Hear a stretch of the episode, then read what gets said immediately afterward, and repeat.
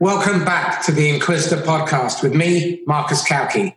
Today, I have the pleasure of having Olivier Charon, who works for Impartner. And Olivier, why don't you give a quick introduction to who you are, what your role is, and what your experience is in the channel? Thank you very much, Marcus, and thank you for asking me to be here today.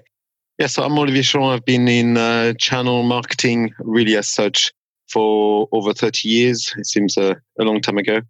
Started really doing global channel marketing in Europe and in US for a number of IT vendors before I decided to do something about it, uh, to do something about the, the problem I saw in the channel.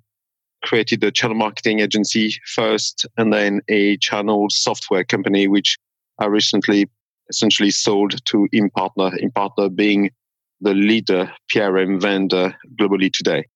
Today at Impartner, I'm responsible for managing the news on demand and social on demand business. For those who don't know, those are unique pieces of PRM software that enable better communications to and through partners today. So 30 years in channel, plenty to talk about, Marcus. So, Olivier, can you explain for the people who are just channel curious what PRM is? PRM stands for Partner Relationship Management. It's a set of software pieces, if you like, that enable the coordination of a vendor to partner ecosystem. When How's it different from CRM? It deals with partners. There are different things you need to know about. There are partners need to be engaged. Communications need to happen with the partners. You need to be able to register deals on behalf of partners. So it's a very complex ecosystem that goes well beyond, in my mind, what CRM does. And for some organizations who work with tens of thousands of partners globally, it's really the glue that sticks between the vendor and the partners, between the sales and marketing and technical operations. It's where all workflows are enabled, all processes are enabled. And essentially, this is what makes your partner program live. So, one of the things that you and I both agree on is that channel sales is probably the toughest job there is in sales. And it's certainly the most complex because you're dealing with the end customer through a third party over whom you have no direct control.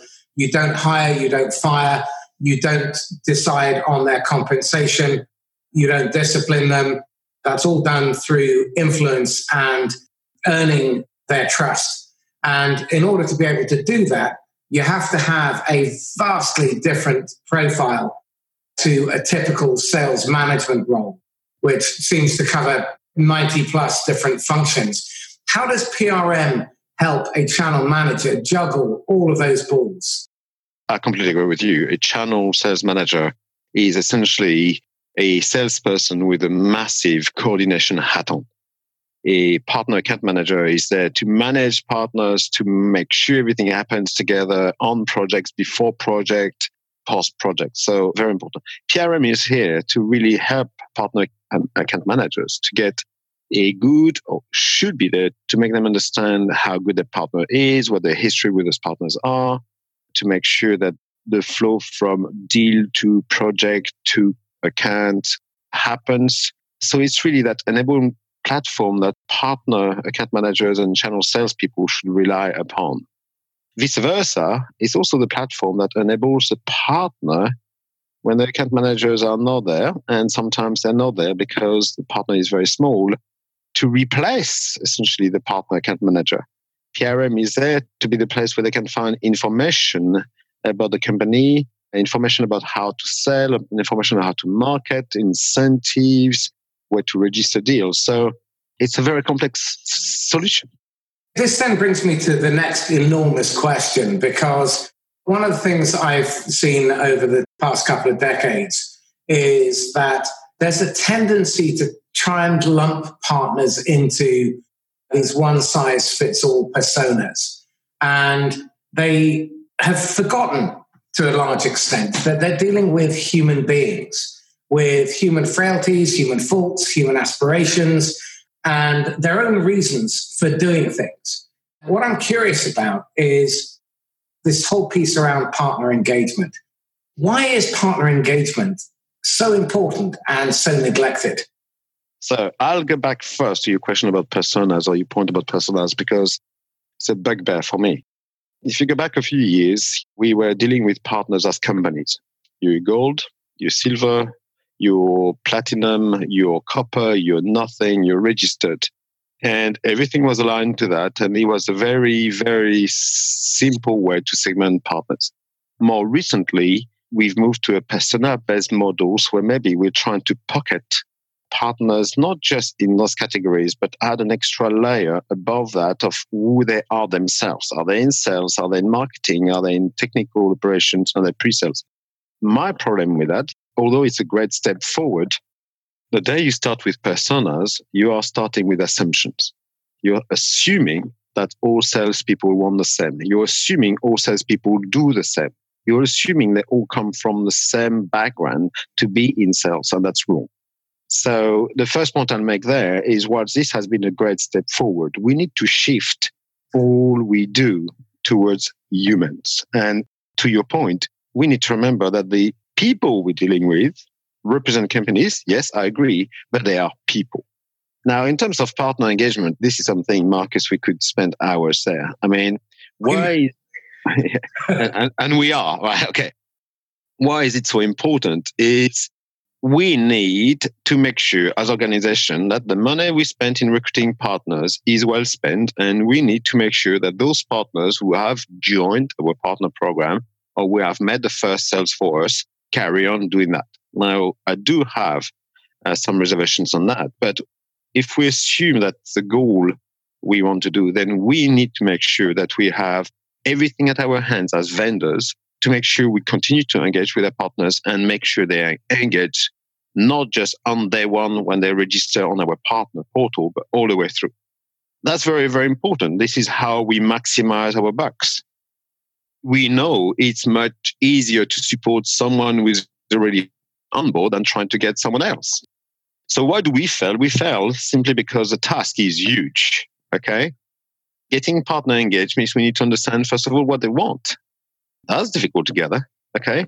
We try to do it by putting a few questions on our partner portal. Great, but those you know answers vary and partners vary, partners evolve. We need to make sure we train our partners. And again, that's difficult because we need to train them across all our sales, technical, marketing areas, and more. We need to teach them how to sell our product. We need to tell them how to support our products. We need to tell them how to get count on our product and so on. So very, very difficult we need to plan together. We need to measure that engagement. We need to, there's a huge amount of activities we need to do with our partners to make sure they're continuing to work with us and engage with us. One of the things that's I'm very knowledgeable about, I would like to say, having developed news on demand, is we need to communicate with the partners in a way that's meaningful, that's personalized, that's targeted. And often this is where we fail first you mentioned the one size fits all. And unfortunately, in a world of communication, and I'm not necessarily talking about what partner account managers can communicate with their partners, because when you have that one on one relationship or one to few, then channel sales guys can communicate in a very targeted manner. But imagine you're a, a vendor company that has 20,000 partners worldwide in 160 countries, all speaking their own language. Then communicating effectively with them is very, very expensive. So what we've done for the last 30 years, and I'm as guilty as everybody else who's lived in channel, is we send one size fit all emails, one size fit all newsletters to all of them. Typically, because of course we do it in English because translating is very expensive. And so where we should be using communication as a tool to deliver very, very important news to the partners to keep them engaged where we should be using emails to make sure they're aware of the next big thing? Should we use newsletters to tell them about the next webinar recording or, or live webinar about certain products, certain sales marketing training, etc. We fell because we deliver very box standard, very one size fits all communications, which people switch off of. So, why is this? Is this a cultural thing in terms of senior management seeing the channel as something other than their direct sales force? Is it that they don't value the channel? Is it that they would just prefer to be run by accountants and save money instead of being effective? I know I'm being fairly judgmental here, but what's your take? It's tough. You have to give a bit of leeway. Your last comment is very valid. At the end of the day, it's a numbers game and you have to be careful. And sadly for us, in the channel industry, I still think the channel is poor child of the family. The budgets we get allocated are small. So, or maybe they're misallocated and we can discuss that again. But it's true that they have a communications budget and it's true that that budget truthfully is not sufficient today for many of the organizations I work with to do a good job. Because, and I've done it before, if you want to take one email and if you want to make sure it's going to the right partner with the right content. So let me give you an example. You may be talking about a, a certain product. Let's say you're launching a new product and guess what? Some of your smaller partners may want to know one part of what you're delivering. Some of the largest partners who maybe offer the full stack of your product may want to know everything there. And of course, for each of those products, each of those partners will have different comps, different enablement campaign, and of course will speak their own language. Suddenly, that what email you send, if you really want to make it very personalized, very targeted, becomes 30. And guess what? The cost has gone from one to 30 because that's today, before some tools that we have brought to market, that's what you need to do. And so you can't blame them. There is money, it's limited, and sometimes you have to do the best you can with what you have, knowing full well that that's not going to deliver you the results you expect. So, are there any good examples of where organizations have prioritized so that they do personalize in those high priority markets or with those high priority partners, and then they genericize the rest? I have seen that happen. It does work. I've seen some of my clients generating some super huge response rates from certain email that they sent. But you're talking about organizations here that do have more than just a few bucks to make it happen. No matter what, there is that thinking, there is that content creation, there's that delivery that cost. That's a very, how do I put this politely, accountant centric type of mentality because they're seeing the cost, not the return. And they're seeing it as a cost, not an investment. Why does that persist when we know you said something which jarred with me a moment ago, which is it's a numbers game.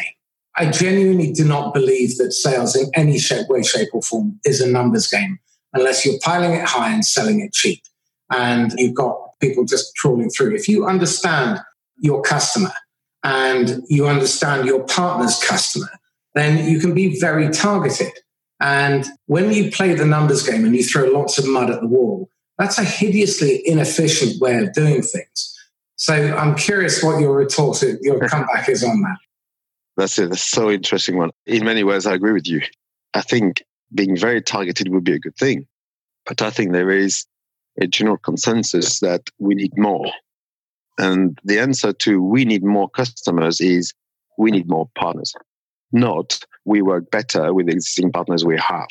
And you do have to consider that, yes, there are some partners out there whom you may not know today who could be super profitable partners in the future.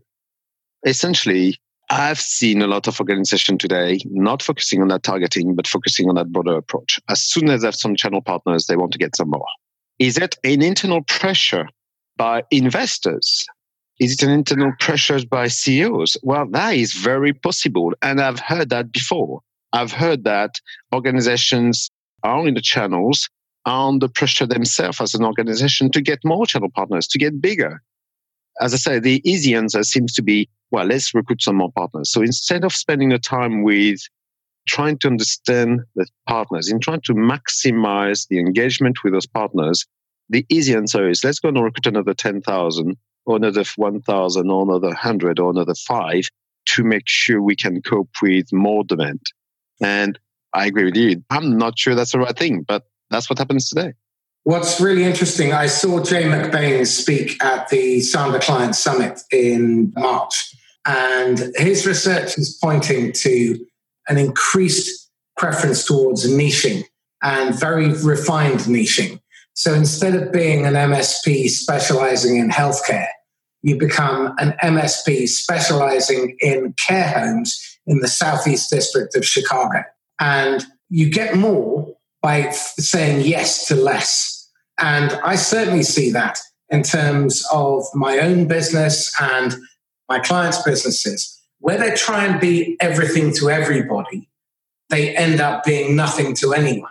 They're just another commodity provider. Where they niche, they can develop a specialization. They can really go deep. They can hire people who are specialists in that area. They can dominate that space. And then once they've dominated, they can pivot five degrees either way and keep growing that way.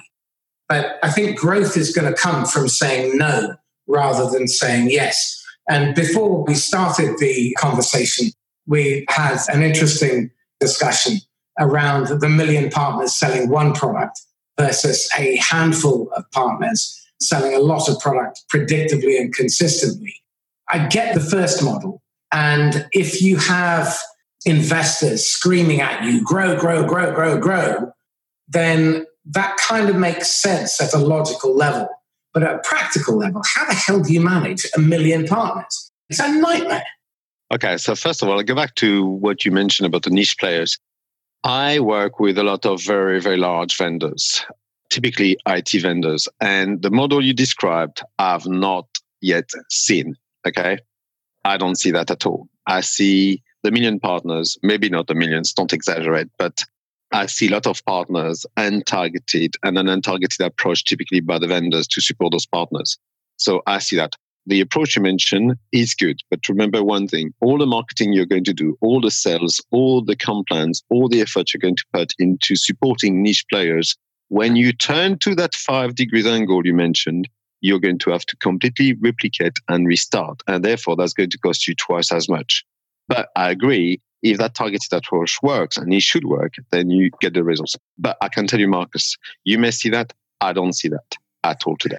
Now, to go back to my point about the million partners, I think it comes back to expectations. We never, as vendors, really ask what partners want to do. We don't ask them sometimes what they do. We just try to flog products through them. And my point about the million partners is that we assume all our partners want to stay with us and wants to sell lots of us.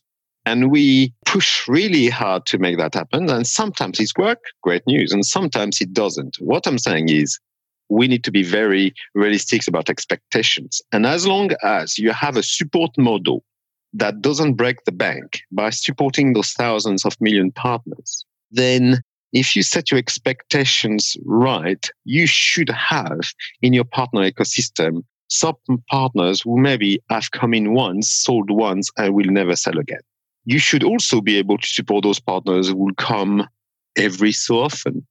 And you should also support those partners who come back over and over again and sell more. We should differentiate, and maybe that's where your niche comes through, your niche concept comes through. We should differentiate this between those behaviors of partners. They're not all the same. But if you have a model that supports each of those different five degrees of partners, if you are, of those personas of partners, group of partners, then all will be well. But what now, what we're trying to do is we push again one brush and say, all my partners want to grow with me. I'm going to try everything I can to make them grow with me. The reality is you are going to fail. There's a very fine article in the Channel Executive magazine this week called Why Do Vendors Get Up Your Nose? And it kicks off with selfish, egotistical, and ignorant of our reasons for being in business. You've made a bunch of wrong assumptions about us. You never ask good questions. You never listen. You act as if we spend our lives only thinking about selling your products. We don't. When you do call, it feels like a drive by shooting. Doing business with you is a pain in the neck. You handle disputes badly. You move the goalposts. Your communication sucks. Your recent changes involved little or no consultation and have badly affected our revenue potential at a time when our margins are averaging 17%. I don't want to work 70 to 100 hour weeks for no money anymore. Now, that was distilled from a number of conversations that I've had with owners of MSPs. And what's interesting is the reaction it's had. Because if you look at CRN's recent survey on how partners view their vendors, they don't come out looking pretty because. You're wrong. I'm wrong. You're wrong in many cases, I agree with you, completely agree with you. And everything I said today and everything you mentioned, we understand the same. But trust me, I know some vendors who have some extremely, extremely engaged partners. Absolutely. And so the Are they reason, the rule or the exception, though? Well, that's the thing. Are they the rules of the exception? I'm finding quite a few of those. Okay. But that's the thing again, is we're making assumption that everybody wants the same. And so even that article says everybody believes that. Well, that's not true. Again, we're not looking at humans. We're not looking at different entities. We're not looking at different models. We're not looking at different engagement requirements. So you're right. If you take a brush, the comments you made will applicable for 90% of the partners out there or for 90% of the partner to vendor relationship, but some work. Absolutely. And it's those ones that I really want to concentrate on because, like you, I absolutely agree that it is the vendor's responsibility, the channel manager's responsibility to understand why the partner is in business, why the individual salesperson comes to work, what they're trying to achieve, what they're hoping to achieve, and to help them get their needs met. Because if you don't do that, then you're failing at the very basic human level. I suspect we're in violent agreement. We're just coming at it from different angles. It's interesting. One of the things I've always, always kept in mind, and the funny thing is because I'm one of those, is most of the people, most of the partners are small businesses. Yeah. That's the one thing I always keep in mind. If you don't understand that they are under their own pressure to drive their own business to be successful, to pay the bills at the end of the month, even the sales guys within the partner community has his own objective within that. It's a small business. It's a small team. They're committing to their business for the vast majority. If you don't understand that, you fail. And I agree. In most cases, we fail to understand that. Absolutely. I mean, the research on this that came out of Forrester last year is definitive. 94% of MSPs are under 10 people and never scale beyond that. At the moment, they're averaging 17% gross profit which is barely break even. That's a nightmare. If you're working 70 to 100 hour weeks, that's a tough old business to be in. And what you're not looking for is the usual monthly call. Olivier, what do you got for me? Nothing. Great. I'll speak to you next month. That to me is the antithesis of good channel management. Talk to me about what great channel management looks like. You've seen it, you experienced it. What does the best of the best look like? To go back to your point, organizations work with existing partners who don't necessarily look at over recruitment. That's one. Organizations that are very focused, that will deliver everything that needs to be delivered to a partner. So I've seen that too. Okay. I've seen organizations that have put the right tools for the right partners at the right time. I'm not sure, but that comes. I've seen organizations that spend the money where they're supposed to spend the money in enablement, spend the money in training, spend the money in that face to face relationship. I've seen that. Okay. The company I work with are very, very large. So everything I talk about is on a huge spectrum, large scale. But I've seen those organizations that spend the time and spend the money to obviously enable the one on one relationship where it can with the large partners, but also trying to emulate that with the smaller partners via some kind of tools, via dedicated channel account management structures that support many, many partners. But I have seen organizations who focus on that and who spend the money. And my problem is in channel organizations today, we don't spend enough money. We hire very junior, I don't know if you're going to agree, very junior channel salespeople instead of experienced people. Therefore, those people have no clue, and they're the ones making the call every five minutes to a new partner at the end of the quarter saying, Have you got anything for me? Although most of their business comes through the channel, have not invested enough in the infrastructure, in their people to work through channel partners effectively. I couldn't agree more. I mean, the two types of people who typically end up in the channel, and bear in mind, I'm a huge advocate of the channel. And I'm a huge advocate of the best practices and best values within the channel. Unfortunately, typically, your channel manager is either Tim Nice but Dim, who's been sent to die in the channel, failed in direct sales. He was good at the Christmas party. The CEO's wife likes him. And so they hang on to him and they say, if we put Tim in the channel, what harm can he do? And then the other is, well, why don't we get our greenhorn salespeople to cut their teeth in the channel? where they can do little or no harm. Now, the partners are your best customers. If you cultivate a good partnership with an MSP, an SI, VAR, they can bring you 30, 40, 50 customers. They're way more precious than an end user customer. So, why on God's earth would you not love them to death? Why wouldn't you make them better, help them achieve their objectives? I agree with you. And as I said, to start with, those channel sales guys are coordinators. Okay. They're not just there to manage a relationship, they're also there to find answers on behalf of the partners. So they have this big orchestra conductor task to make sure the partner gets everything possible from the organization as possible. So it's a big task. Why on earth are they in the profile you described? I've been in the channel for 30 years, Marcus, and I still worry and wonder about that. I don't know. Again, we've developed together with the Devine Group a psychometric profile based on the competencies that are required for the role.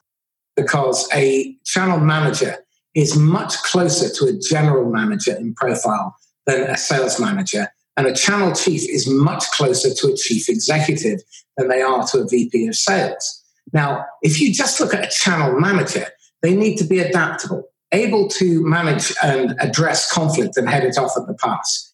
They have to have ambition and drive, be able to analyze, make decisions, be effective coaches. And this is one of the most underrated areas of channel management.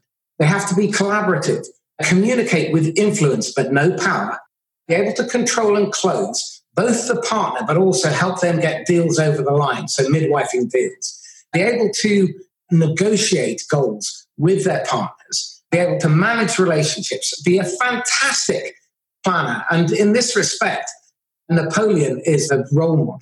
Now, Napoleon won the Battle of Austerlitz two years before a French soldier left French soil. He knew which general would surrender to him at the village of Austerlitz two years before he kicked off the war.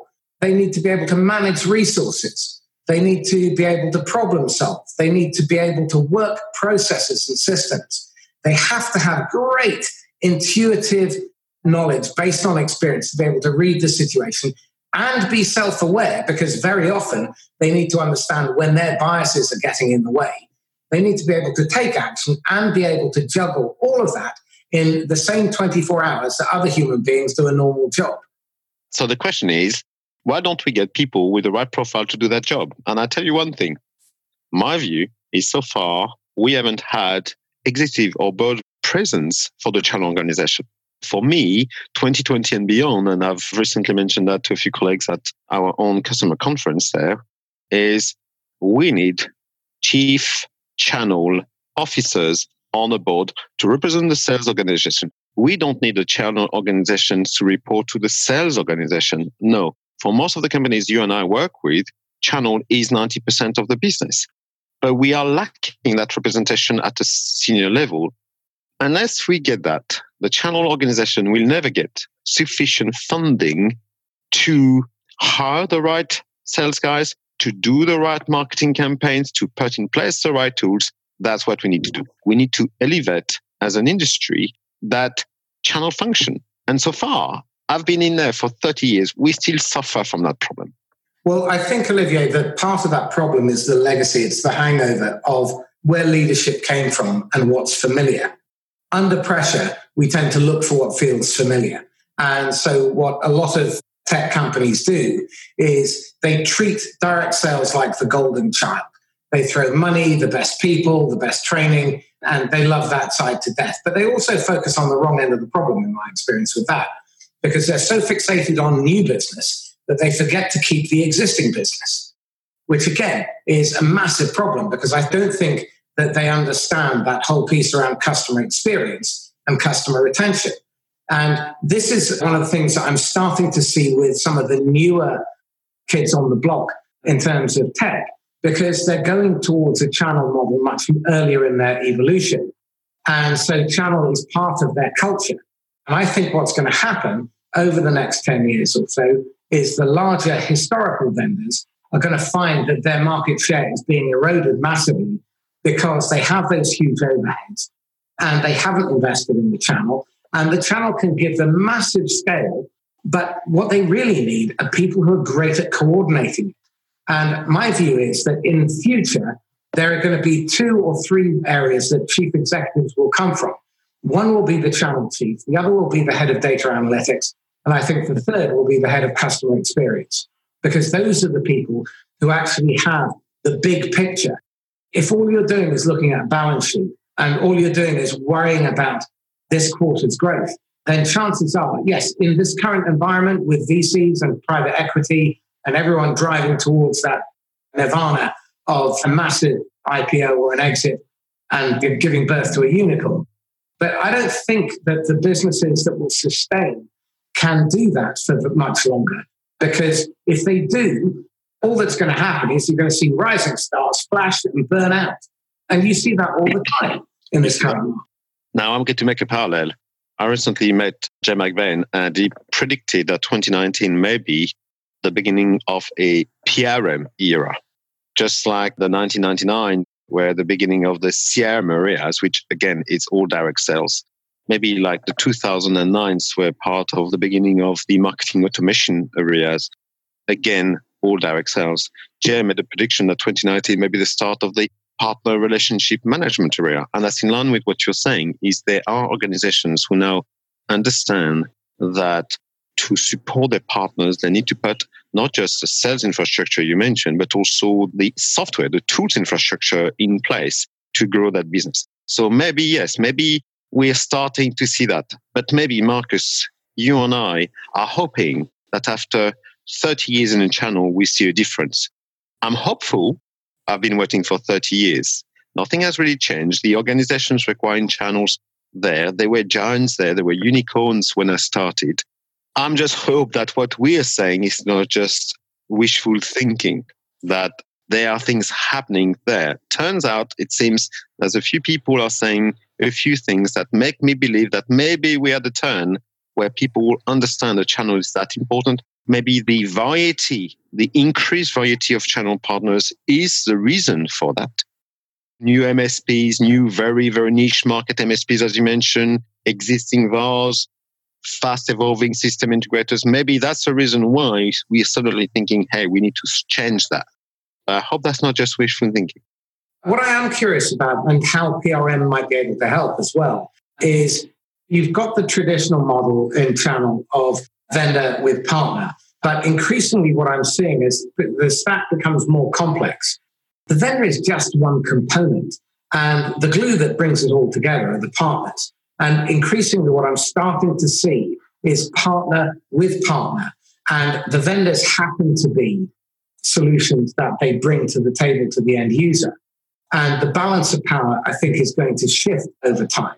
Now, again, this may be wishful thinking, but I'm certainly seeing it in my MSP clients that they're starting to look at this partner with partner model because they recognize that with co-opetition, they're able to perform much, much better. They can play to their strengths without having to invest massively in bringing on more people and bringing on recruiting more vendors, that they start working collaboratively.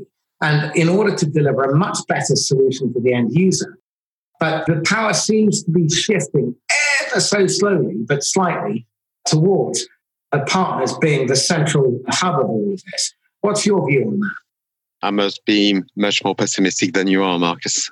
I've seen that requirement, that need, that desire for full partner ecosystems to happen a long time ago.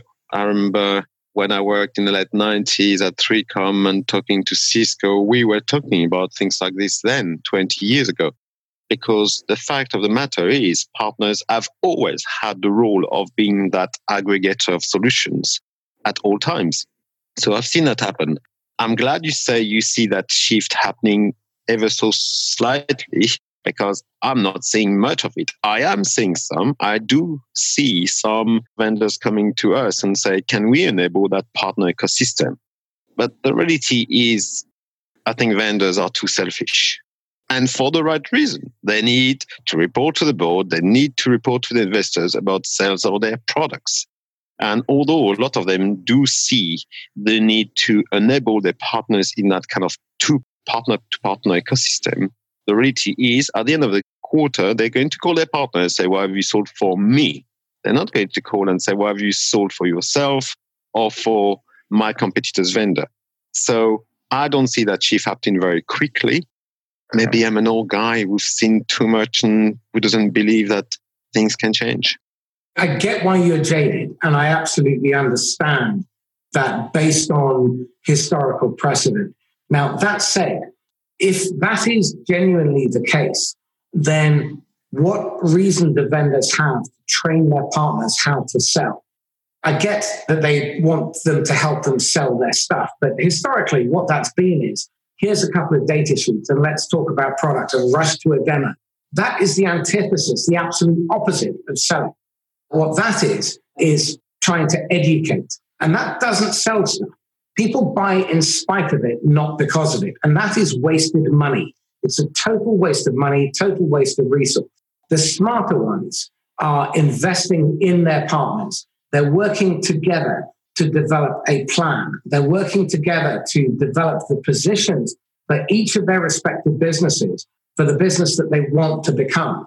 They're looking at their existing people and seeing do they fit? And if not, they're replacing them, training them, or putting them into new roles.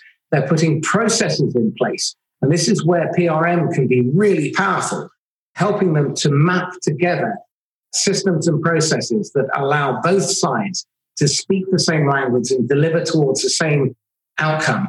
And then measure the stuff that actually matters. Because again, historically, most sales organizations, channels included, have tracked lagging indicators, not leading indicators. They spend their time on the wrong end of the problem, which is demos. How many demos have you got? How many proposals are you churning out? None of that stuff actually helps you to sell stuff. What actually helps you to sell stuff is having a common purpose, common language, understanding who your target customer is, creating the right messaging in order to personalize those messages and enter the conversations they are already having. Focus on their business pain, personalize the pain so that you get individual buy in within the end user customer. To map out the enterprise buying team and then to manage that whole sales process. Now, that's what the smart money is doing. But I get where they're coming from because that's what they've always done. That's what they think made them successful in the past. But what I'm seeing in some of the large organizations is turnover in the sales teams of five months. That means your channel manager turns over two and a half times a year. Now, if you're dealing with a dozen partners, a dozen vendors, you're going to end up with vendor fatigue. Now, what are the larger organizations doing to combat that? It's interesting because I deal with a lot of channel marketeers and the churn is very high too. It's not in a space of five months, but every two years you have new people coming on board. So for those responsible to maybe put some of those systems and processes enabling platforms in place to support large partner ecosystems, what you see is project starts, people stay, and two years later they've gone, and projects have to start again. And so there is the same churn there. But again, it comes back to on that specific front to what we're talking about is the channel organization is a core child of the family, not so strategic, and therefore the churn is high. To answer your questions, what do I see organization do? I do see organization in evolvingly starting to formalize processes, workflows, and system to do exactly what you said, which is trying to understand the partners, trying to understand what they're trying to do, trying to deliver information in a meaningful way, trying to make them look outside the box, trying to maybe collaboratively co-market. I see some of that happen. The pace of that change is slow, but it is happening to again go back to your questions how do we fix that churn in a sales organization for me it's it's the same is remember who that person is it's that greenfield sales guy who just landed the job as channel sales. He's done his four months realizing it's hard work decides to move on. Can't blame the guy because again he's been given little money to do his job. He has probably 50 partners to deal with every day.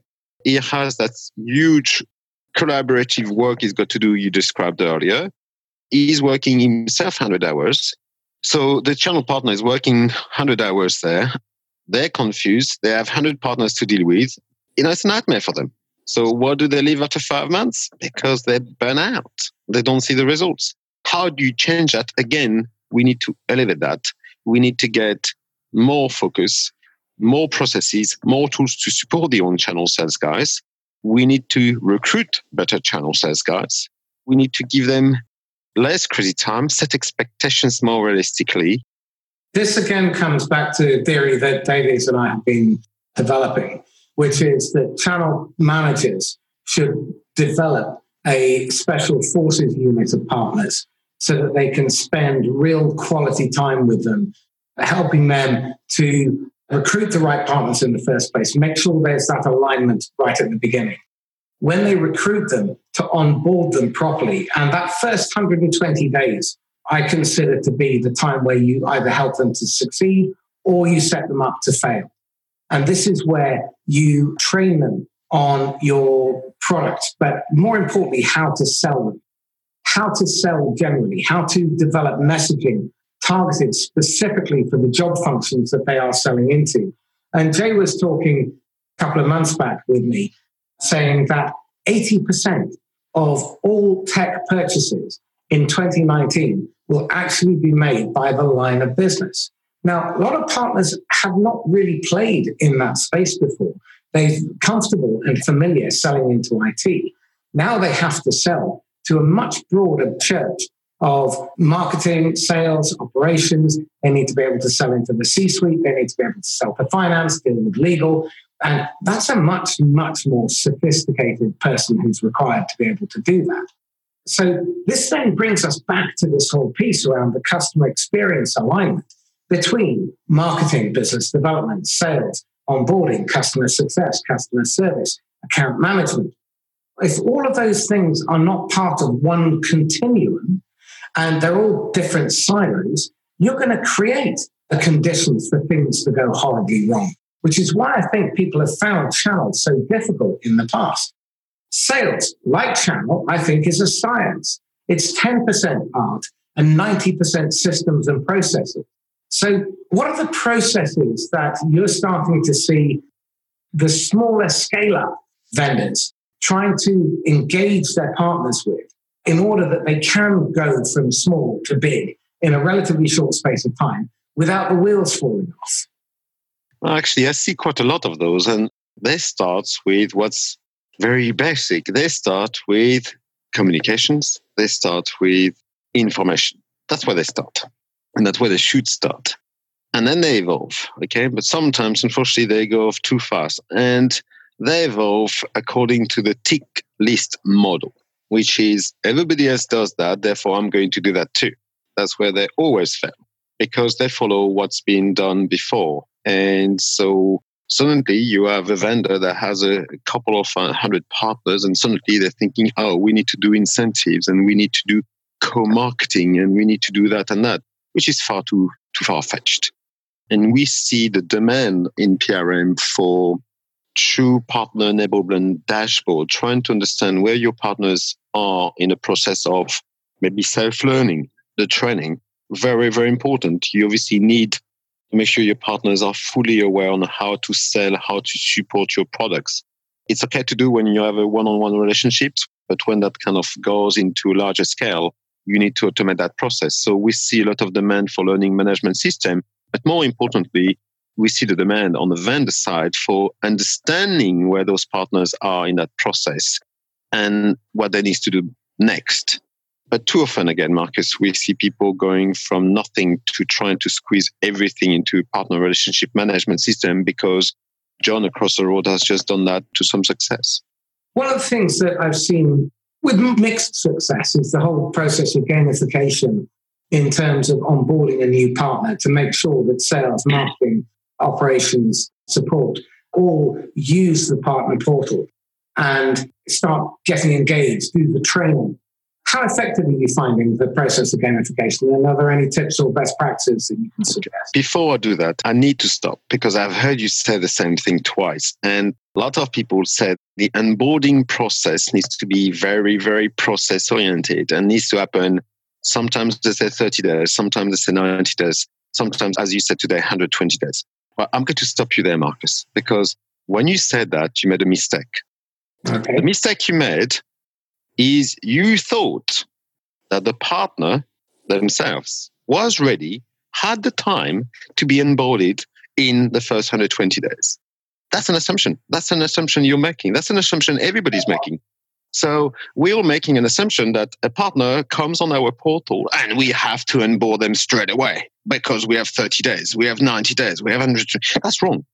If a partner was to come on your portal, let's imagine they're doing it for the right reason, which is they have a customer in front of them that is asking for your solution. So what do they do? They go and register. That's happened all the time. Okay. So they come on your portal, they register on your portal. What do they want to do at that point in time? They want your support. They don't want to be onboarded. In fact, they don't have time to be onboarded because what they have is they have the need to deploy your solution right now. And that's going to take them 30 days or 90 days or 120 days. In this industry, we're making assumption the whole time and they're wrong. And that is my point. There is clearly a place to onboard a partner, but as to when that happens, we need to let the partners decide. As part of an engagement process, as you think, we need to make sure the sales guys know what to sell and how to sell. We need to make sure that at the next level, the technical guys know how to support and install. We need to know their marketing teams how to market together when the relationship has grown. Yeah, we need to make all of these happen, but do they need to happen at the same time? Are they going to happen at the same time? Does the partner want them to happen at the same time? No. So we need to stop making this assumption. I think your point is extremely valid and very fair. What I would qualify that with is I firmly believe that if you're bringing a partner on board, no matter whether they're bringing a deal to the table or you're looking at them for their long term strategic value, what is really crucially important is for the channel manager and the partner to sit down and develop a clear upfront agreement as to what the terms of engagement are going to be, to develop a prenup, um, who keeps the kids in the event of a divorce, what's expected of one another, why are they in this partnership? And that way, those types of issues will come out in the course of the conversation because if the partner is saying, look, we want it for this, yeah, there will be other opportunities, but we're not ready to be onboarded because we've got this stuff, then the channel manager absolutely needs to be aware of that and factor that in. So I take your point and I agree. Don't take it back again. No, no, it's not bad at all. I think you're absolutely right. And, in the contracting that things go wrong. That, that's right. Always start upstream. You see the symptoms occur downstream, but the problem, the cause, started probably weeks or months before. I agree. And again, when you're looking at a, a relationship that's very well managed, where you have an account manager for that partner, then obviously time should be spent. And I think generally speaking, time is spent in managing that and understanding and planning together. I think the problem again is when you increase the scale and we're looking at 100 partners and the support of 10,000 of partners, then that relationship, that planning just goes away. It disappears. In fact, my, you know, sometimes I do laugh. So on partner program, typically on the partner portal, the first person who registers on behalf of a company, we call them a primary contact or a champion. We let them answer questions about the company. Sounds good because we as vendors need that information and because we need to kind of give someone the role to manage that on our behalf. The reality, the person who registers may have no clue about it. They may be the wrong person. They may be a super technical pre-sales engineer who just happened to register because they've seen a product you're selling that's interesting.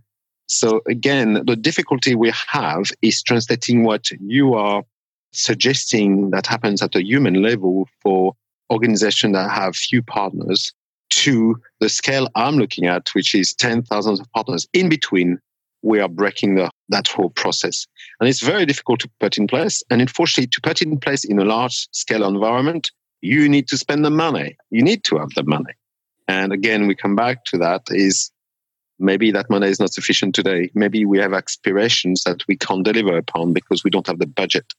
And again, that's my point about we need to raise the bar as channel organizations. We need to ask for more money. Today, so much money is actually spent in digital marketing, in SEO, in all of these things for organizations that are very channel centric.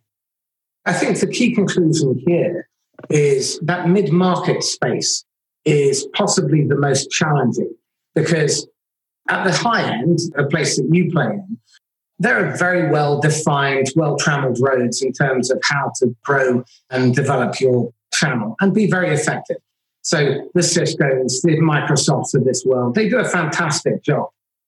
Then at the bottom end, you've got the lower end of it, you've got the startups. And as they move into scale up, that's where I think the greatest evolution is going to come because you're caught between a rock and a hard place.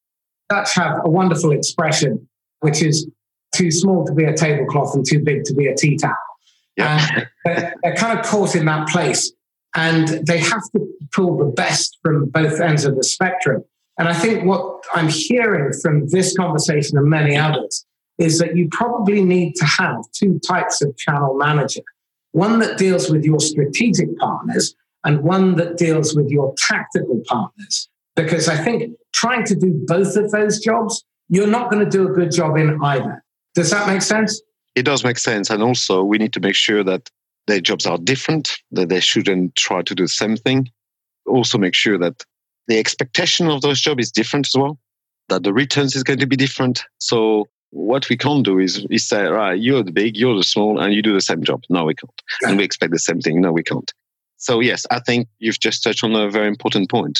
Evolution I'll go back to the point you made. Evolutions from being able to manage partners on a one-on-one basis via Excel spreadsheet or via email. Great.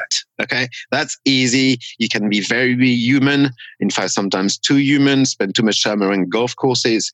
So that's required a certain skill set as a channel sales guys, but typically you can find those and you can do a good job.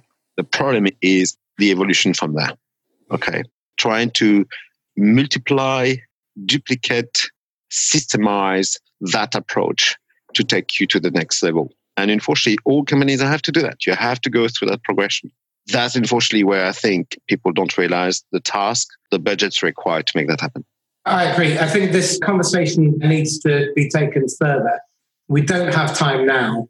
I'd like to continue it in the future if you're up for it. And first of all, thank you so much. This has been really challenging, insightful, and thoroughly enjoyable. So much appreciated, Olivier. Thank you very much. Um, Thank you. I do have a couple of final questions. First of all, what do you recommend people read, or what are you reading that's really forced you to think differently in and around the channel? And if not reading, podcasts or videos? I don't follow the press necessarily. It's important to follow that. I've read your book, Marcus, and I found it very insightful, but I'm not going to give you a plug there. No, Sorry, for- making channel sales work, but don't read it, whatever you do. No, no, do read it, but okay, but I haven't said so. No, I think there are some vendors out there. They are either the unicorns or the big, big guys. You mentioned Cisco's and Microsoft. I know a few others. I read about them. I read in the press about them. I focus on them. I focus on those very unique new ones focus also on the big guys and Microsoft and the Cisco's and the Autodesk and those guys who are leaders in their space by a mile. Because if they're leaders in their space by a mile, nearly a mile, it's because they've done something right. And interesting enough, all of them have done something right. They've done plenty wrong, don't get me wrong. So I always look at the leaders and just them. Sorry, are there any good books or case studies about failures? Because I think certainly for me, I learn massively from failures, principally my own, but I'd prefer to learn from other people's. Are there any great case studies that you can point to? No, I can't say. I, have a few, of, a few of those are my clients as well sometimes. So I have I've been clients. It's difficult. There are things in that industry that haven't worked. I'll tell you one. In the space of partner programs, we've always known, uh, you know, for the last 30 years that splitting people by revenue and by maybe by training certification wasn't enough. So there was a phase in the early 2000 where we said, well, let's have a point-based system to manage our partner programs. And some companies were in that way. So essentially, as a partner, you could get points for many, many things. Put all these points together, and that gave you your tier. Sounds like a great concept, right? Uh, it is a great concept. The reality is making it happen. And When you make that happen and you have all these things where people get points for different tasks, you need to have a super infrastructure to do that. You need to also, again, sadly make assumptions as to what's important and what's not. And when you do the tally, you realize, oh, maybe it's a wrong partner in the wrong tier. And so those kind of partner programs have failed. And we're going back to a much more basic solution. To go back to your questions, I don't read about failures. I don't know. Marcus, if you know, just tell people where to go. I, I don't.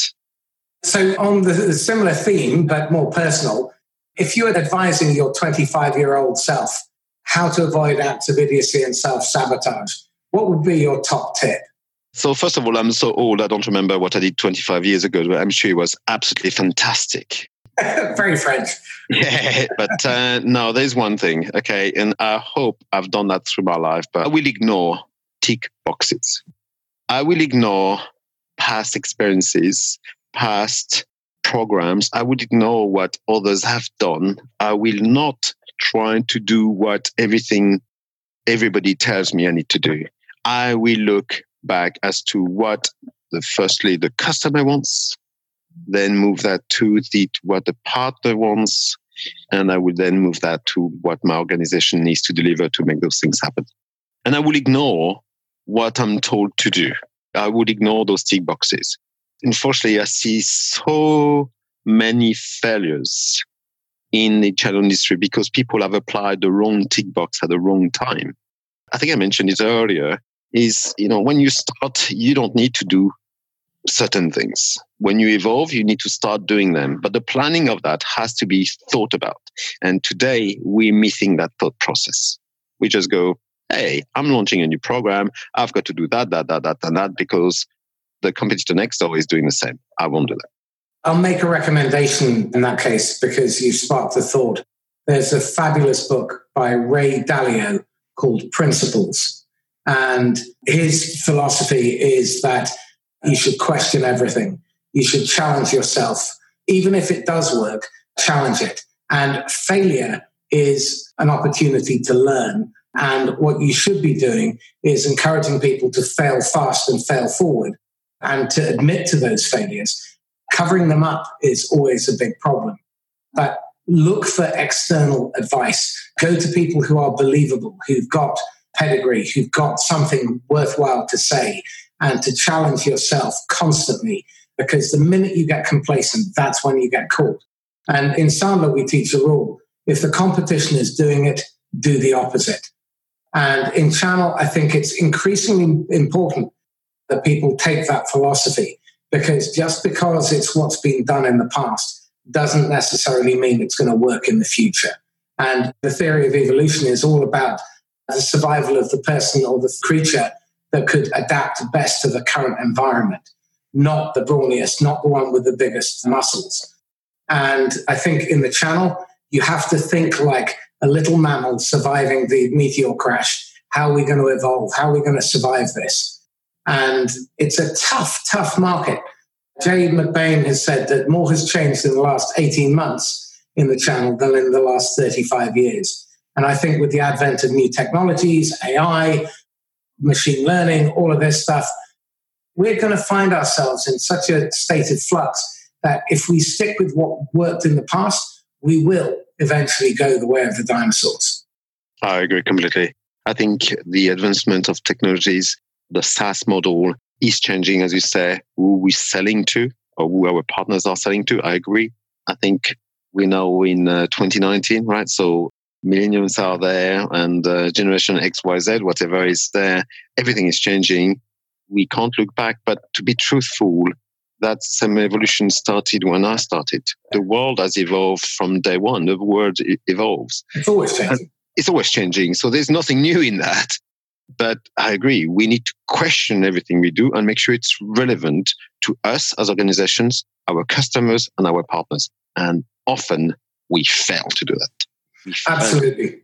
Olivier Choron, the Contrarian Channel Chief, thank you ever so much. I thoroughly enjoyed our conversation today, and I look forward to many more in the future. So, this is Marcus Cauchi, the Inquisitor, signing off. If you are interested in beta testing the two new training programs that we're launching, the making channel sales work and channel sales excellence programs, then please email me at mcauchi at sandler.com. And Olivier, how can people get hold of you? I think there's not many Olivier Choron on this planet. So if you go to Twitter, you can find me at O underscore Choron. Otherwise, you go to LinkedIn, probably the best place. And there's only one there. So find me there. Excellent. And Choron is C H O R O N. Correct. Thank you very much, Marcus. It's a pleasure. Thank you all, and thanks for listening. Bye bye.